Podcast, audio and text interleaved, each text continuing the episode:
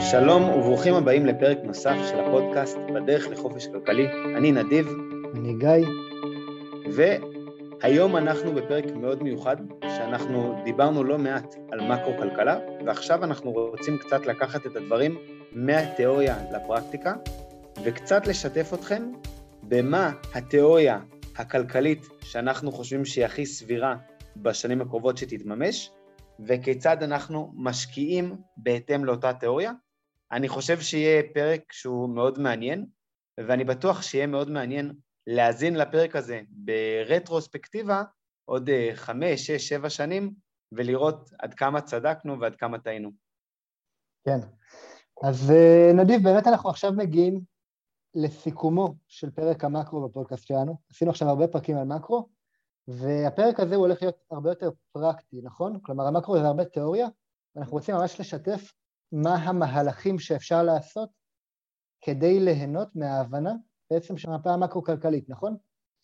נכון, בדיוק. אז מה שאנחנו הולכים לעשות בפרק הזה, זה אנחנו הולכים להתייחס ממש ל... לשלוש או ארבע נקודות, בעצם אה, נושאים בעולם המקרו. אנחנו ניתן בצורה קצרה את התחזית שלנו קדימה לשנים הקרובות, באמת אולי חמש, עשר שנים קדימה, ונדבר על כיצד אנחנו משקיעים בהתאם לכל אחת מהנחות היסוד. אז גיא, בואו נתחיל באמת בהנחת היסוד הראשונה, שהיא שעליות המחירים צפויות להתמתן, ואיתן גם הצפי להעלאת ריבית. מה, מה המחשבות שלך על זה? כן, אנחנו רואים עכשיו, אנחנו מקליטים את הפרק הזה עכשיו בחודש מאי 2022, ואני רואה המון המון דאגה בכותרות, ואני שומע מאנשים שעומדים לקנות דירות, את החשש הזה מפני אה, עליית הריביות, את החשש מפני עליית מדד תשומות הבנייה, את ההתייקרות שכולנו מכירים במוצרי המזון, בסופר. אני חזרתי ממש עכשיו מחו"ל לארץ, ואני ממש רואה את המחירים איך שהם עלו. אני ואתה נדיב, אנחנו חושבים שאנחנו לא נראה את המגמה הזאת של עליית מחירים ושל עליית ריבית ממשיכה, אלא בעינינו מדובר פה על איזשהו משהו שהוא נקודתי, שהוא זמני, ושהוא צפוי להתמתן, ואפילו ללכת לכיוון השני. כלומר, חזרה לריביות מאוד נמוכות, חזרה למחירים שהם פחות או יותר יציבים, אולי אפילו יורדים אה, בטווח הבינוני ארוך. למה זה, נדיב? למה זה מה שאנחנו חושבים? מי שזוכר והאזין לפרקים שדיברנו על, על אינפלציה, הסברנו שאינפלציה היא גידול בהיצע הכסף, הסברנו שהגידול הזה יכול לבוא לידי ביטוי בשתי דרכים. דרך אחת זה שיש באמת יותר היצע של כסף, והדרך השנייה היא שיש יותר סרקולציה של כסף בתוך הכלכלה. אנחנו לא חושבים שאף אחד מהמאפיינים האלה מתקיים בצורה משמעותית בכלכלה שלנו היום, ועיקר עליית המחירים שאנחנו רואים נובעת מכל מיני סיבות, בין היתר המלחמה באוקראינה, בין היתר הקורונה, ולכן כשעליית המחירים לא נובעת מגידול בהיצע הכסף, סופה שתוביל לירידת מחירים אחרת. אם אני אדגים את זה בצורה פשוטה, אם הדלק יתייקר לי, אז אני אלך פחות למסעדות כדי לפצות על כך שהדלק הפך להיות יותר יקר, וכשאני אלך פחות למסעדות, מן הסתם זה משהו שהוא דיפלציוני, והוא מאזן את עליות המחירים, ולכן עליית מחירים שלא נובעת מגידול בהיצע הכסף, סופה לעבור. נדיב, מה אנחנו עושים עם הדעה הזאת? יש לנו דעה שהמחירים אה, לא צפויים עכשיו, אנחנו לא בדרך לאיזה היפר-אינפלציה, אנחנו לא חושבים שהריביות עכשיו בדרך ל-4, 5, 10 אחוזים. מה, מה אתה עושה עם, ה, עם, ה, עם התפיסת עולם הזאת? כן, יש כמה דברים שאני עושה. דבר ראשון, אני לא מגדר סיכון אינפלציה. שאגב, לפני שנה וחצי, שנתיים, כשהגידור הזה היה מאוד זול ומאוד אטרקטיבי, אני שמחתי לגדר סיכון של אינפלציה. איך מגדרים? אז, אז, yeah. אז גידור של, של סיכון של אינפלציה, יש כמה דרכים לעשות את זה. אם אתה חושש שתהיה אינפלציה משמעותית, אז אולי על ידי זהב או נדל"ן. עוד דרך מעולה לגדר סיכון של אינפלציה זה על ידי נטילת אשראי בריבית שהיא קבועה, לא צמודה, שזה אגב משהו שגם אתה וגם אני עשינו לפני שנה וחצי, שנתיים, שרכשנו כל אחד אה, דירה נוספת באמת עשינו את זה, ב- לקחנו מסלולים שהם מאוד שמרנים, מכיוון שזה היה מאוד זול, כי אף אחד לא חשב שהולכת להיות אינפלציה, אף אחד לא חשב שהריביות הולכות לעלות. כרגע אנחנו לא מגדרים את הסיכון הזה. אם היום הייתי יוצא למהלך של רכישת נדל"ן, אני לא הייתי מוכן לשלם את הריביות שהיום מבקשים בשביל 30 שנה קבוע לא צמוד באזור החמישה אחוזים.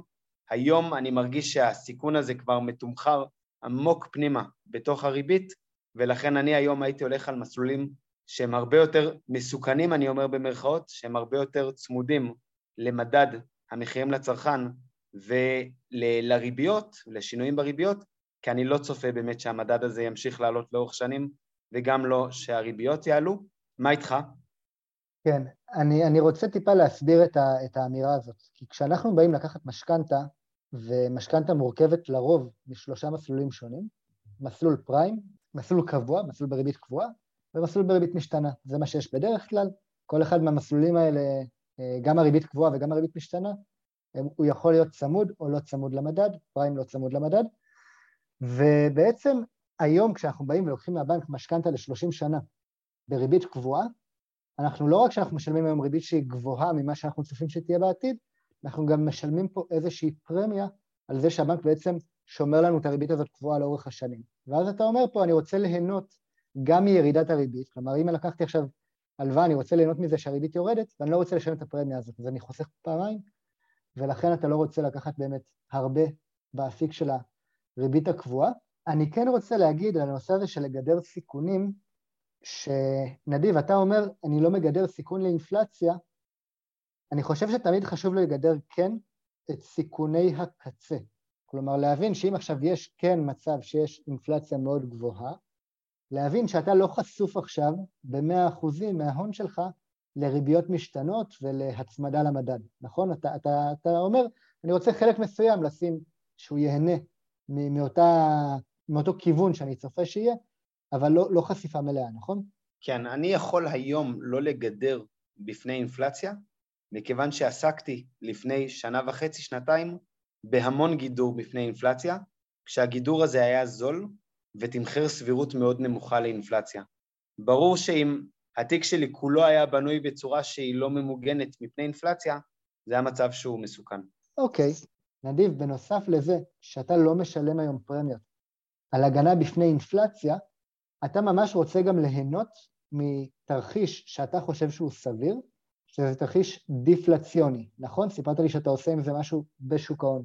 כן, התחזית הבסיס שלי היא להמשך סביבה דיס-אינפלציונית, זאת אומרת שהאינפלציה היא מתחת ל-2% בשנה, כשהיא נוטה מדי פעם ממש לדיפלציה, לירידה מתחת לקו האפס, באמת אנחנו ראינו עכשיו, הנתונים שהתפרסמו השבוע, היא שבארצות הברית הכלכלה, התל"ג, ירד ב-1.4% ברבעון האחרון, שני רבעונים של ירידה זה מיתון באופן רשמי, זה כמובן סביבה דיפלציונית מובהקת, ואני חושב שהסבירות של דיפלציה היא גבוהה בהרבה כרגע מהסבירות של אינפלציה, ולכן גידור הסיכונים שלי מתמקד באמת כלפי מטה. מה קורה אם מחירי הנכסים הפיננסיים יורדים, ואני מגדר את הסיכון הזה גם על ידי אופציות בשוק ההון, בעצם אופציות של פוטים בשוק ההון, וגם על ידי רכישה של אג"ח ממשלתי ארוך טווח. מי שהאזין לפודקאסט הזה בפרקים האחרונים הבין באמת כיצד אג"ח ממשלתי ארוך טווח יכול לשמש כמקור גם של הגנה וגם של רווח מאוד משמעותי בסביבה דיפלציונית קיצונית. גיא, כיצד אתה מגדר באמת את האפשרות הדיפלציונית? כן, אני, אש, אני אשתף אגב שאני לא מחזיק אג"ח בכלל, אני, פה, זו, זו נקודה שאני ונדיב אה, ככה, אני לא יודע אם לקרוא לזה חלוקים עליה, אבל אנחנו בוחרים לפעול אחרת. אה, אני מהסיבות שלי לא מחזיק אג"ח ממשלתי ולא אג"ח קונצרני, אבל אה, שנינו באמת קנינו אופציות פוט. קנייה של אופציות פוט זו בעצם אסטרטגיה שבה אנחנו משלמים פרמיה כדי ליהנות ממצב של ירידה בשווי של נכסים פיננסיים. את הפוטים, פוט זה בעצם ביטוח, הסברנו על זה בפרק על האופציות, וכשקונים ביטוח חייבים לקנות אותו במחיר שהוא הגיוני, כלומר במחיר שבו שווה לנו לשלם את הפרמיה של הביטוח בשביל לקבל את, ה, את, ה, את הרווח במקרה שהביטוח הזה בא ומתממש, ואני התחלתי לקנות את, ה, את האופציות שאני מחזיק כרגע באמת כבר לפני שנה וחצי בערך, משהו כזה, אה, במצב שבו אה, יש, יש מדד שנקרא מדד הוויקס, מדד הוויקס, קוראים לו גם אה, בשפה העממית מדד הפחד, שהוא בעצם משקף מתוך תמחור האופציות כמה וולטיליות או כמה תנודתיות שוק ההון צופה בזמן הקרוב.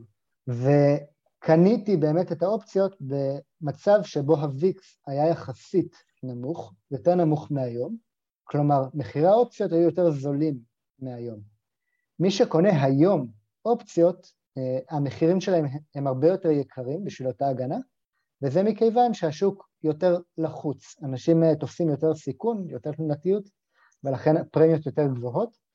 אני חושב שבאופן כללי, מי שהתיק שלו בשוק ההון הוא ממונף, והתיק שלי בשוק ההון הוא כן ממונף, אני חושב שאופציות זה כלי שהוא כמעט הכרחי, ושהוא חלק בלתי נפרד מתיק כזה. כן, באופן כללי באמת ביטוח זה משהו שכשאף אחד לא דואג, זה מתי שהביטוח הוא זול ואטרקטיבי, ושכולם כבר מפחדים והביטוח כבר מתמחר את זה פנימה, לפעמים הביטוח הוא פחות, אה, פחות אטרקטיבי. משהו כן. נוסף שאולי אני אשתף שאני עושה וממש לא עשיתי עד לפני כמה חודשים, זה שהתחלתי להשקיע במניות טכנולוגיה, כי חלק הולך ו- וגדל בתיק שלי, מן הסתם כרגע אני באדום על כל אותן מניות טכנולוגיה, זה לא, זה לא מפחיד אותי, הייתי במקום הזה כבר הרבה פעמים בעבר, וזה נובע מאותה תפיסה, אנשים חושבים שהריבית תעלה, וכשהריבית עולה, חברות שהן פחות רווחיות, או שהרווחיות שלהן תהיה יותר בעתיד, הן, אה, הן נחתכות, ואנחנו רואים את זה בהרבה מאוד חברות טכנולוגיות מעולות, שנחתכו לפעמים ב-50, 60, 70 ויותר אחוזים בזמן מאוד מאוד קצר, ויש לי אה, שתי מחשבות לגבי הדבר הזה. מחשבה ראשונה היא שחברות טכנולוגיות טובות מצליחות להרוויח כסף ולהצליח גם כשהריבית עולה. בסדר? לדוגמה, חברה שבעיניי היא חברה מעולה, ואני יודע שגם אתה, גיא, אוהב אותה, חברת פייסבוק. חברת פייסבוק תרוויח כסף טוב, גם אם הריבית לא תהיה אפס. זה דבר ראשון. למרות שאני חושב ברמה האישית שהריבית תהיה באזור האפס, אני אומר גם אם לא, פייסבוק הולכת להיות חברה שבעיניי, ברמה האישית, הולכת להרוויח. זה צד אחד.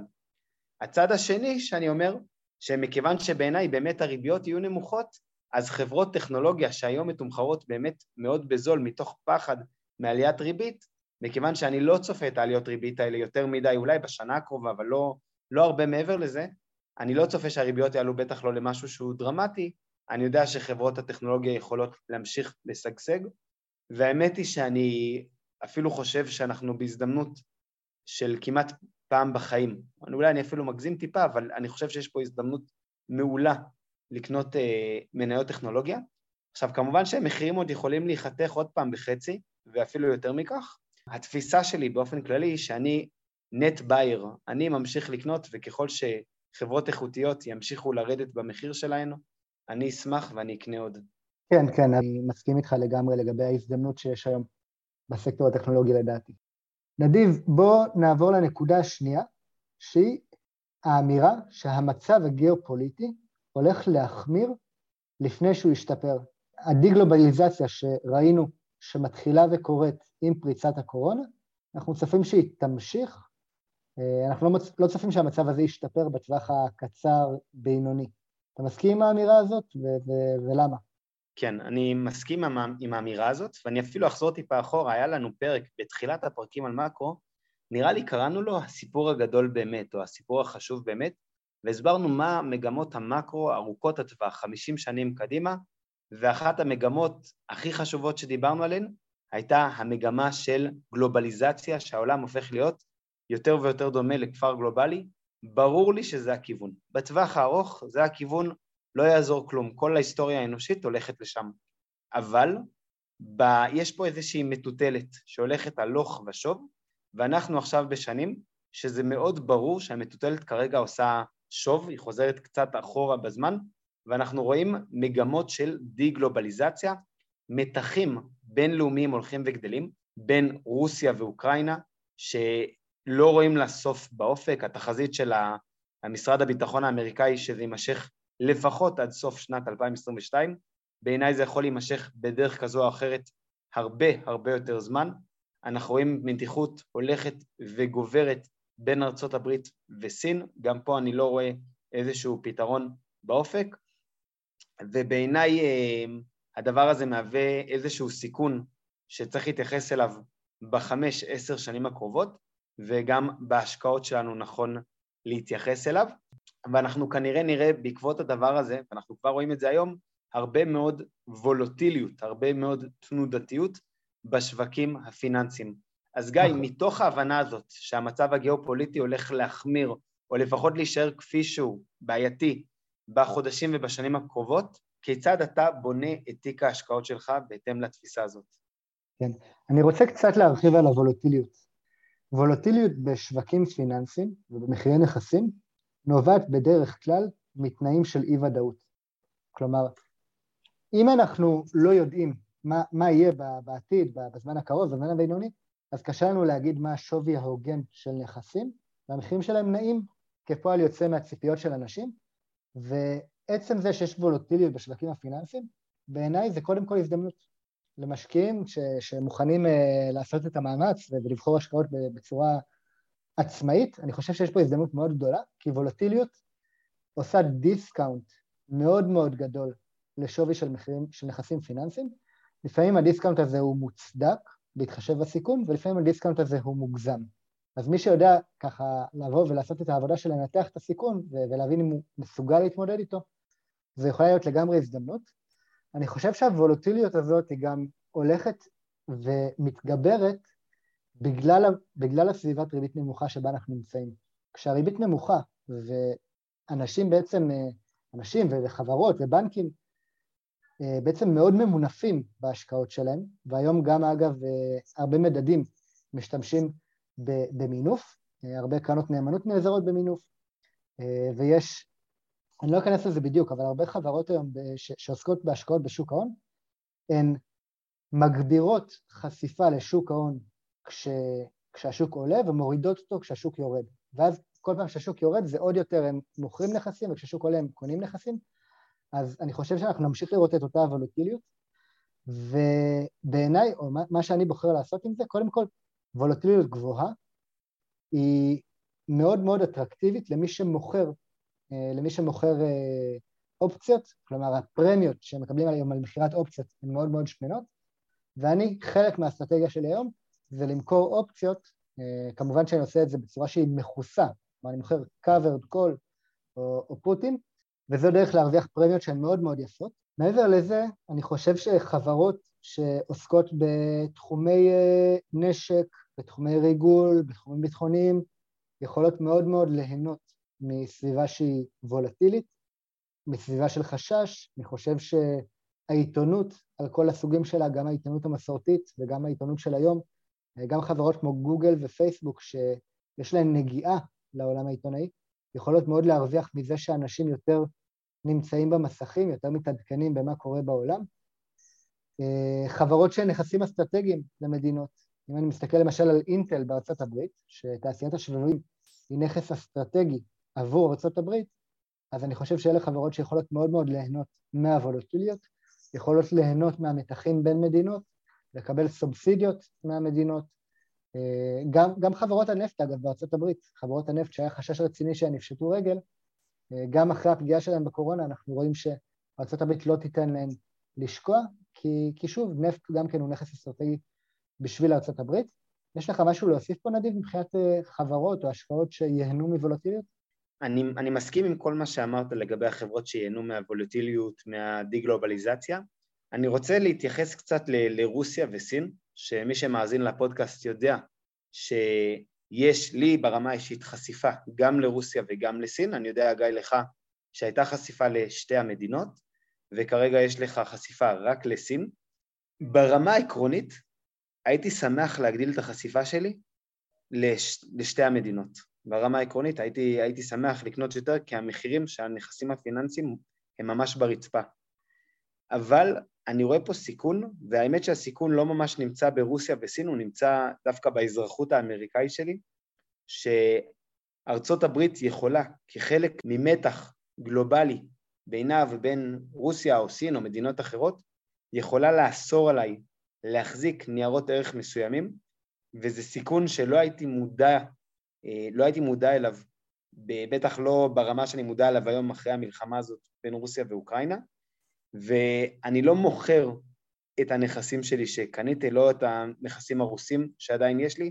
למזלי, מכרתי את רוב הנכסים הרוסים לפני המשבר, לפני המלחמה, אבל השארתי חלק מהפוזיציות שלי, וגם אני לא מוכר את הנכסים שלי בסין, כי כרגע המחירים הם מאוד נמוכים, הסיכון כבר מתומחר פנימה, בעיניי מתומחר פנימה בצורה מלאה, ולכן כרגע מחיר המניה משקף מחיר שבעיניי הוא יחסית אטרקטיבי, אז אני נשאר כרגע ניטרלי ומחזיק את מה שאני מחזיק. אז זה באמת לגבי המתיחות הזאת, הלוואי וזה לא... הלוואי שפה נטעה, הלוואי, הלוואי ופה נטעה, אבל זה, זה לא נראה שהמצב משתפר. אגב, בעיניי לפוליטיקאים יש אינטרס שהמתחים האלה ימשיכו. עכשיו, מתחים הולכים וגוברים. בין מדינות זה לא הדבר היחיד שאנחנו נראה, כפי שדיברנו גם בפרקים על השפל השקט, אנחנו רואים כיצד המתחים החברתיים הולכים וגדלים, וגיא, גם אתה וגם אני מסכימים שאנחנו הולכים להמשיך לראות את אותה מגמה של מתחים חברתיים הולכים וגדלים, ואנחנו גם מאמינים שהמתחים האלה הולכים להפוך להיות גם מתחים פוליטיים. גיא, איך הדבר הזה קורה בפועל? כן. אני, אני יכול להגיד לך, קודם כל ברמה האישית, שאני רואה את זה אפילו פה, פה, פה בישראל, עצם זה שמחירי הדירות עולים כל כך, ויש אנשים שיש להם דירות ויש אנשים שאין להם דירות, והרבה אנשים מתחילים להרגיש שהם לא יוכלו אף פעם אה, לקנות דירות, הדבר הזה הוא כבר אה, סוג של מתח. אה, עליות מחירים שאנחנו חווים אותן לפחות כרגע בטווח הקצר, זה גם אה, מפעיל הרבה מאוד מתח, אה, הרבה מאוד תסכול בקרב האוכלוסיות ש, שיש להן פחות כסף, ואני חושב שאנחנו נראה מגמה הולכת וגדלה של אה, מה שאתה אוהב לקרוא לו עלייה של מפלגות סוציאל פופוליסטיות, או מפלגות שמבטיחות לקחת מה, מהhaves ולתת להם להבנות, לקחת מהעשירים ולתת לעניים. אני חושב ששנינו מסכימים שאנחנו נראה עלייה מאוד משמעותית במיסוי, בכל סוגי המיסוי, בעתיד הנראה לעין. יש היום כבר מגמה בעולם של להילחם בכל מיני מקלטי מס כאלה ואחרים, איזושהי מגמה של לעשות ככה אישור קו בין מדינות על גביית מיסים גבוהה, והדבר הזה בעיניי הוא הולך לפגוע בכלכלה ככלל.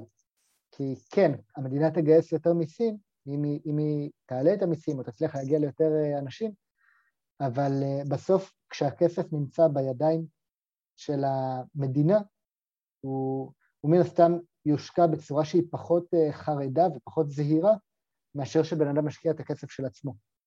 כן, ובנוסף הייתי גם אומר שכשמדינה מגבירה או לקחת יותר מיסים, זה גורם לאנשים לרצות להיות פחות פרודוקטיביים, ולפעמים זה גורם למדינה דווקא להיות יותר ענייה, ובאופן כללי לכל החברה להיות יותר ענייה, וכשהחברה יותר ענייה, יותר חלשה, עוד פעם, עלייה של עוד יותר מפלגות סוציאל-פופוליסטיות, פגיעה בחירויות אישיות, כל הדברים האלה גם מלווים בלא מעט וולוטיליות, כשבוא נגיד מחליטים והציעו את זה בארצות הברית, שיהיה מס על רווחים לא ממומשים בשוק ההון למיליארדרים, קוראים לזה The Billionaires Tax, אז כמובן ששוק ההון הגיב בחוסר נוחות, כי מן הסתם אם ג'ף בזוס עכשיו צריך לראות כיצד הוא נמנע מהמס הזה, יכול מאוד להיות שזה ישפיע גם על הפעילות של חברת אמזון, ומן הסתם גיא, גם אתה וגם אני מבינים שהדבר הזה הוא בסופו של דבר בעייתי לחברה, והסיבות שהפערים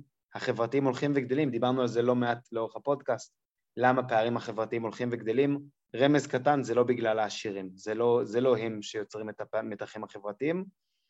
מה אנחנו עושים עם זה, גיא?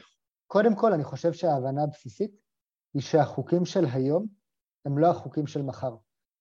ואם ראינו למשל בשוק הנדל"ן, איך פעם היה לך פטור ממכירת דירה פעם בארבע שנים, פטור מלא ממס שבח, אחרי זה צמצמו את זה לרק דירה יחידה, ובא יאיר לפיד בזמנו אה, עם הצעה על מס של דירה שלישית, ואנחנו רואים פה את הכיוון, אנחנו רואים פה את המגמה, אנחנו רואים פה הצעות חוק שרוצות להעלות עוד יותר את מס הרכישה, אז אני קודם כל, מסקנה ראשונה שלי, זה שבחברה שבה רוצים לקחת מהעשירים ולתת לעניים, אני לא רוצה להתאפס בעיני הציבור כעשיר.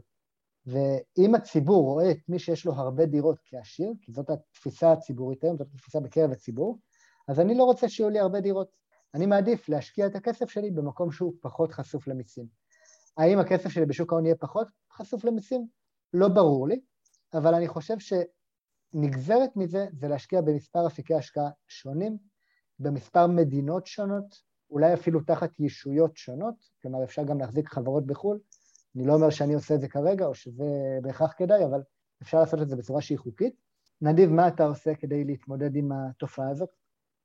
כן, טוב, אני באמת צריך להתמודד איתה בשתי מדינות. אמ, אני גם מתמודד איתה בישראל וגם בארצות הברית, אז ברמה המשפחתית העברנו הרבה מאוד אה, כספים לקרנות מוגנות ממס, זה סיפור בפני עצמו, שאולי שווה להקדיש עליו פרק על אה, קרנות מוגנות ממס. אמ, לאזרחים אמריקאים זה יכול להיות דבר ששווה הרבה מאוד מיליונים. התפיסה לגבי דירות, אנחנו כבר הסברנו אותה הרבה פעמים, היא מאוד קשורה להבנה ש, שחוקי המס יכולים עוד פעם להשתנות. אשתי מוציאה פספורט פורטוגלי, לא שאנחנו רוצים לגור בפורטוגל, אבל ההבנה שנכון שיהיו לנו יותר אפשרויות בעולם כזה, זו הבנה שהיא משמעותית בעיניי. תרשה לי להרחיב פה רגע, בתור אחד שגם מטייל הרבה בעולם, אני חושב שמאוד כדאי ש... שיהיו לנו אפשרויות. אני חושב שזה שבן אדם הוא כלוא, שאין לו ברירה אלא לגור במדינה שלו, זה מקום שהוא לא הכי בריא, ונכון וכדאי לבן אדם שרוצה חופש כלכלי וחופש באופן כללי, לא רק כלכלי, נכון שתהיה לך את האפשרות לגור בכמה מדינות. אם אני בוחר לגור בישראל, ואני כרגע בוחר לגור בישראל למרות שאני מטייל בהרבה מקומות בעולם, זו צריכה להיות בחירה, ועצם זה שלי יש את היכולת לקום ולעזוב, מאפשר לי להפעיל לחץ על המדינה להתייחס אליי בכבוד. אני רוצה שהמדינה שלי תתייחס אליי בכבוד, ואני רוצה את האפשרות לא לגור פה, אם לא מתאים לי איך שהמדינה מתייחסת אליי, ואני חושב שזה דבר שהוא נכון ובריא להרבה מאיתנו. כן, וכמובן הדבר המשמעותי ביותר שאנחנו עושים, זה שאנחנו מקליטים פודקאסט, בשביל לפתוח אה, לכמה שיותר אנשים את, ה, את העיניים ואת הלב, ושיבינו שהם יכולים להגיע לחופש כלכלי בעצמם, ושלא צריך לבקש מהמדינה שתעשה את המהלכים האלה בשבילנו, שתביא לנו רווחה כלכלית. המדינה לא יודעת איך להביא לנו רווחה כלכלית, היא בעיקר יודעת איך לקחת לנו אותה. אז זאת התרומה הקטנה שלנו כדי להילחם באותה מגמה ארוכת טווח. גיא, אני חושב שגם נכון להתייחס קצת ל-COVID-19, קצת למגפת הקורונה, כי אני חושב שלפחות בטווח הזמן הקצר-בינוני, למגפה הזאת הולכות להיות הרבה מאוד השלכות על החיים שלנו. כן, אני חושב שמאז קוביד ראינו עלייה מאוד מאוד משמעותית במחירים של נכסים פיננסיים, גם בנדל"ן וגם בשוק ההון. אני חושב שאנשים קצת התרגלו לעלייה המסיבית הזאת במחירים, והם צופים שהעלייה הזאת תמשיך גם בעתיד. אני חושב שאנשים היום נכנסים להשקעות מתוך ציפייה לעשות תשואות מאוד מאוד גבוהות, שלא ברור לי שהם בהכרח יעשו את התשואות האלה, והמגמה הזאת יכולה להתהפך, ואם היא תתהפך כשאנשים ממונפים, כשאנשים לקחו הלוואות לצורך השקעה ולא גידרו את הסיכונים, אני חושב שאנחנו עלולים להיכנס למשבר פיננסי מאוד מאוד גדול. אה, יש הרבה השלכות מהקוביד, רוצה להרחיב על השלכות שהן אה, בתחומים אחרים? בנוסף, אני חושב שהרבה מאוד מדינות וחברות הבינו שהן חייבות להיות יותר עצמאיות אה, בתחום התעשייה, בתחום החקלאות, בשרשראות האספקה, הן לא יכולות להימצא במקום כל כך פגיע אם יש סגרים במקומות שונים, זה באמת חלק ממגמה של די-גלובליזציה, שהכלכלה גם הופכת להיות קצת פחות יעילה בטווח הזמן המיידי. אנחנו ראינו קפיצה טכנולוגית מאוד מרשימה ומאוד מהירה, שכמובן גם היא לא הולכת אחורה, ואנחנו ראינו שסקטורים שלמים שנפגעו בעקבות משבר הקורונה, כמו סקטור התיירות, שהרבה אנשים ציפו שיחזור ויתאושש מאוד מהר, אנחנו רואים כיצד הסקטורים האלה עדיין לא מתאוששים. אני כרגע נמצא בפוקרה, בנפאל, אני רואה כיצד יותר מ-90% מחדרי המלון בעיר הזאת ריקים אחרי פרוץ משבר הקורונה. גיא, בעיניי נכון שגם נסייג את כל מה שאמרנו בפרק הזה.